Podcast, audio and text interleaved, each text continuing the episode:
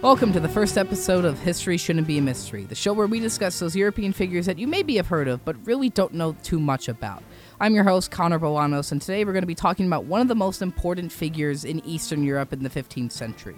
The last emperor and autocrat of the Romans, the despot of Morea, Constantine XI Palaiologos. Now, as I mentioned earlier, Constantine is the very last emperor of Byzantium, the continuation of the Western Roman Empire after it was split into two, and after Rome was sacked and torn apart by barbarians and the various struggles and conflicts that occurred thereafter. But the Byzant- Byzantine Empire survived in Eastern Europe for so much longer, up until 1453, which we'll talk about later. So before we get into the nitty gritty details of the reign of Constantine XI and why he's so important to European history, we need to first start with the very basics about his personal life. Constantine was born on the 8th of February, 1405, in Constantinople as the eighth of ten children to then Emperor Manuel II. As the eighth children of ten, he was never expected to fulfill a major role in the empire, such as emperor, which he would come to be eventually. However, he spent most of his childhood in Constantinople under the supervision of his parents and being taught by the famous philosopher at the time, Gemistus Pletho. Um, since he was never really meant to be an emperor, though, like many of the nobility at the time, they were expected to, however, marry off. And as such, Constantine did so d- two different times. The first time he married was on the 1st of July, 1428, to Theodora Tocco, the niece of Karl I Tocco of Epirus, which was a con- kingdom at the time, actually more so of a duchy at the time, in the north of Greece.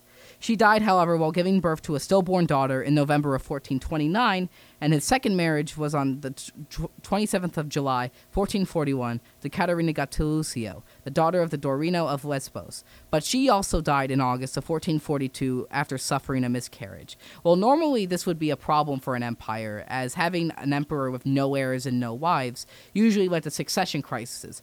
However, the events of 1453 would make it so any succession crisis crisis would be invalid and unnecessary to have at all. After his childhood years, Constantine would become the despot of Morea, one of the provinces of the Byzantine Empire at the time. But before this, he served more minor roles as the governor of Selymbria, a city within Byzantium the Byzantine Empire at the time, and also regent of the empire for three years while John was away on the Council of Florence. For those of you who don't know what the Council of Florence was, it was a conference between the Eastern and Western churches at the time, of Christianity, of course, that sought to reconcile the two after the Great Schism. However, while ultimately futile, it was something that was being participated in by the emperor at the time, and as such, he ruled as regent in its stead.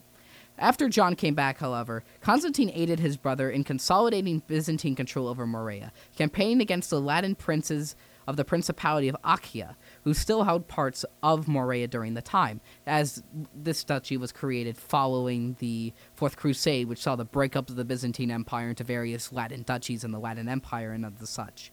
And then after these campaigns, Morea did come under the control of Byzantium, with the few exceptions of some Venetian coastal cities.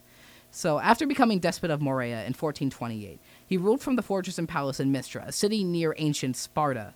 And during his reign, the city became a cultural and artistic center that even rivaled that of Constantinople, a tribute to how successful his reign was as despot. And during this time as well, he also strengthened the defensive positions of the area by reconstructing a wall across the Isthmus of Corinth called the Hexamilion, which would come to play an important role in the near future against the Ottoman Empire. In the summer of 1444, Constantine decided that Morea wasn't just enough to conquer, and as such, he decided to march out to Attica, to the Latin Duchy of Athens. And in doing so, he conquered Thebes and the city of Athens itself, forcing the Florentine duke at the time, Nerio II, a vassal of the Ottoman Sultan, to pay him tribute.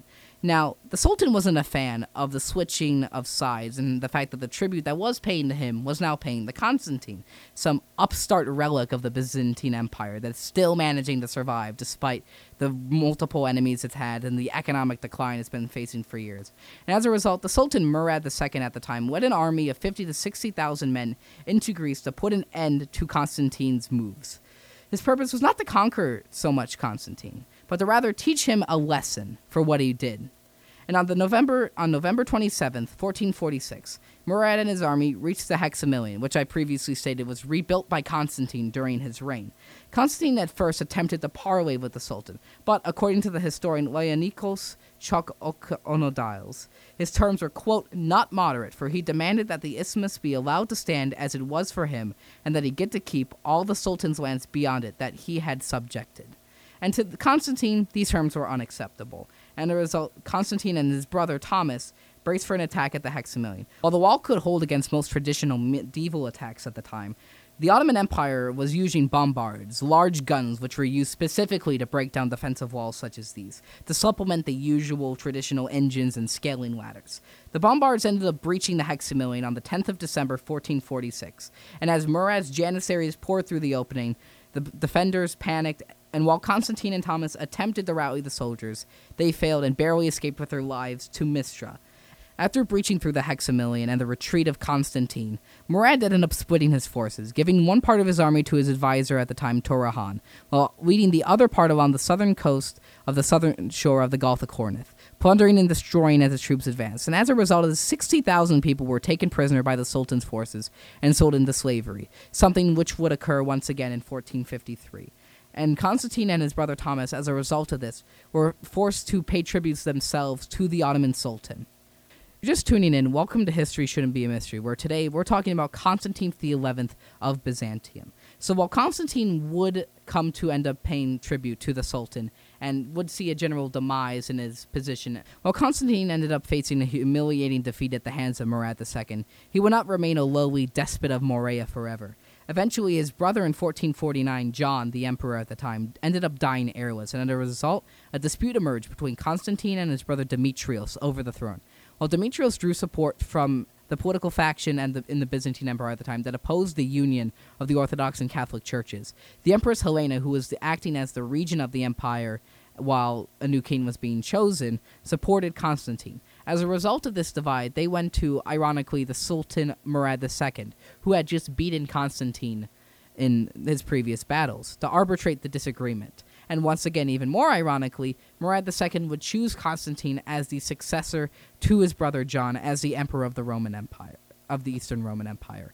And, and as such, on the 6th of January 1449, Constantine would be crowned in the cathedral in Mistra by a local bishop.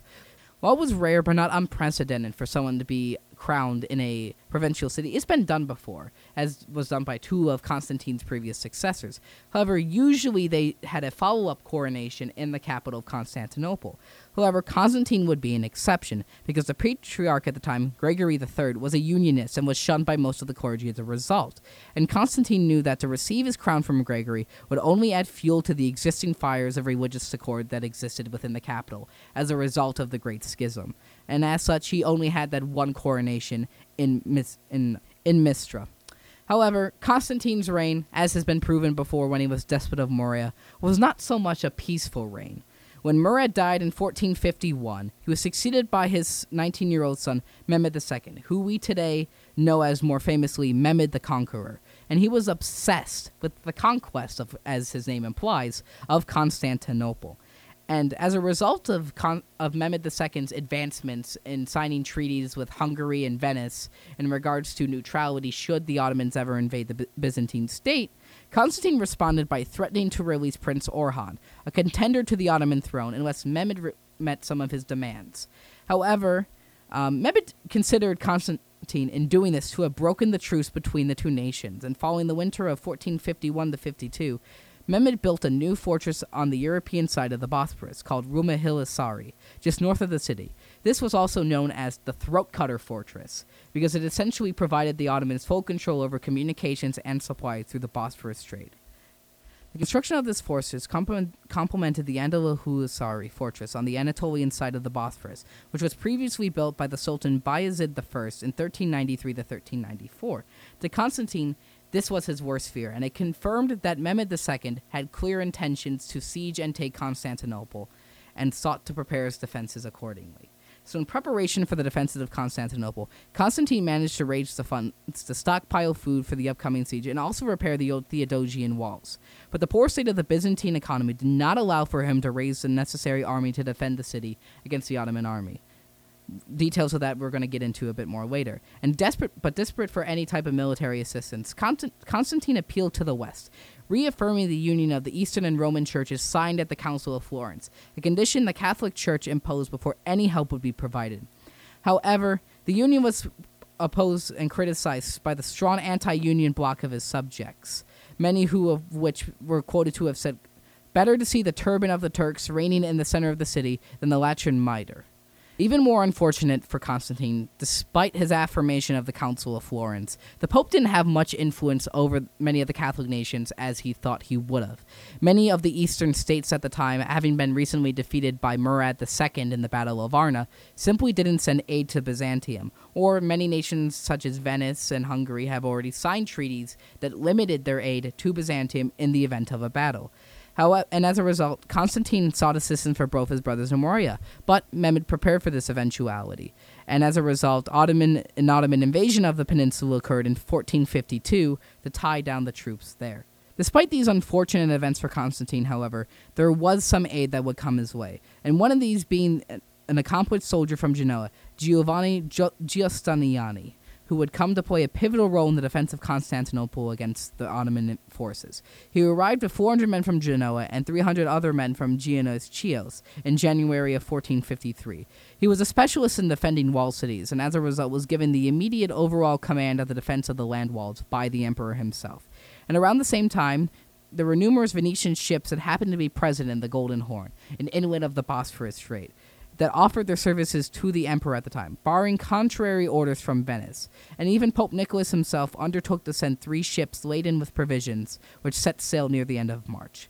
However, this was the only aid that would really ever come to Constantinople. Before we get into the details of the upcoming battle and siege of Constantinople, let's first take a look at the strengths and strategies that both the Ottomans and the Byzantines were employing at the time. And start with the Byzantines. The Byzantine army defending Constantinople at the time was relatively small, enormously small compared to what the Ottomans ended up bringing to the field. With the Byzantine army totaling about 7,000 men, 2,000 of those men were foreigners, mainly from Genoa and Venice. At the onset of the siege, there were also probably fewer than 50,000 people living within the city's walls, including refugees from the surrounding area, which had been ravaged by Turkish forces before they finally laid siege upon the city. However, they were also joined by the Turkish commander Dor- Dorgano, who was in Constantinople in the pay of the emperor, who was also guarding one of the city's quarters on the seaward side with the Turks in his pay. Another sizable aspect of the Byzantine defenses was the Genoan contingent, being led by Giovanni, who I mentioned earlier came and was a def- was a specialist in the defense of walled cities at the time. This army was well trained and well equipped, while the rest of the army normally consisted of of small numbers with well trained soldiers and numerous armed civilians, sailors, and even volunteer forces from foreign communities, and most finally, monks. Before we talk about the battle and siege of Constantinople itself, it's important that we out- lay out what exactly the Byzantine and Ottoman strengths and strategies were going into this battle. At the start of the battle, the Byzantine army at the time was numbering around 7,000 men, 2,000 of whom were foreigners. In addition, there were about 30,000 civilians who were pressed into service at the time, either melting down gold coins, manning diff- different portions of the wall, or doing supply runs to different gar- garrisons around the city. Due to their lower numbers, the Byzantines weren't able to fully garrison the entire of the Theodosian walls. These walls were at the time the strongest in existence, and it was often said that Byzant- that the city of Constantinople itself was the most well-defended city in Europe. So despite the fact that the Byzantines were outnumbered basically 10 to 1 in regards to actual amount of troops, it was still very plausible for the Byzantines to be able to hold out against the Ottomans, especially if, as the Byzantines hoped would happen, reinforcements arrived from the Venetians, the Genoese, or another Italian state who could help them against the Ottoman forces.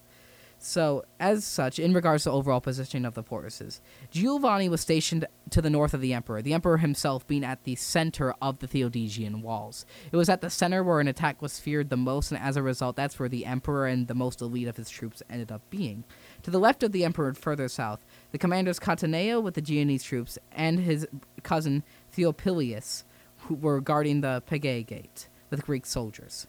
Outside of those main Theodosian walls, the sea, there were also the sea walls, but they were manned much more sparsely, mainly due to the fact that the Byzantines did not expect any naval attacks to occur from the Ottomans, especially since the Byzantines had put a chain across the Golden Horn, which I mentioned earlier was an inlet of the Bosphorus Strait. In addition, the Byzantines had two tactical reserves within the city one in the Petra district, district just behind the land walls, and one near the Church of the Holy Apostles. For all of you just tuning in, this is History Shouldn't Be a Mystery, and we're currently talking about Constantine XI and the composition and strategy of the Byzantine forces going into the siege and battle of Constantinople. Now, going into the Ottoman strengths going into this battle, the Ottomans, as I mentioned earlier, outnumber the Venetian forces by almost 10 to 1, with estimates being that there were around 80,000 Ottoman troops and around 67 different artillery guns at the city at the time. Most infamously, the Basilica, this massive gun that took three, 30 minutes to reload and that fought a, and that would fire a cannonball that weighed 1,200 tons. It was also said to eventually break from its own recoil and had to often be cooled down with olive oil because it would often overheat. In regards to strategy, the Ottomans were planning to rely mainly on sheer numbers and the amount of guns to break down the Theodosian walls and storm the city. However, more often than not, the Ottoman guns were unable to cause long term damage to the Theodosian walls, as 30,000 civilians being drafted to repair walls more often than not was quick enough to get the job done by the time the Ottomans could fire the guns again, making it almost impossible for the Ottomans to fully destroy the Theodosian walls sufficiently enough to allow a effective attack. And as a result, the Ottomans made two different frontal two to, two to three different frontal assaults against the walls themselves, scaling ladders and other types of siege equipment at the time. After the failure of both of these frontal assaults, Mehmed II ended up extending a parley offer to Constantine, offering him the ability to escape with his life and possessions, assuming that he surrendered the city. However, Constantine responded no, saying he would die within the city if it came to it. And while initially it seemed that the Byzantines were successfully defending against the Ottomans, a real threat would come when, sounding like out of fiction itself, as I mentioned earlier, the Byzantines had put a chain across the Golden Horn, preventing the Ottoman ships, which were new, about a hundred in size, from effectively going through surrounding the city. However, Mehmed II built a, bu- a road of greased logs up a hill and dragged his ships out of the water, over the hill, and onto the other side of the chain, bypassing it and cutting off supplies from a neutral nearby Genoese colony. With the loss of supplies from the nearby Genoese colony, the defenses of the city itself were hampered and the people of it were demoralized. Not to mention, strategically, they had to move forces from the main wall that was facing Mehmed II to go defend the seawall in the event that the Ottomans att- attempted to attack the walls by the nearby inlet. How, and this resulted in Mehmed being able to overcome the walls and the forces on it in a final all out assault. And in doing so, he managed to wound Giovanni, the main commander of the Byzantine forces at the time, and in doing so, caused a general rout of the city. Now, in regards to Constantine himself, there are many ways that Constantine is said to have befallen. To most, Constantine died doing as he said he would do earlier to Mehmed II, fighting until his death. It's said that he threw off his colors and fought like a normal soldier until he died on the battlefields. However, others say that an angel saved him turned him into marble and placed him underneath the Theodosian walls, waiting for the day where Constantinople would once again be retaken by the Christians. And thus ends the story of Constantine XI, the last Roman and autocrat of the Roman Empire.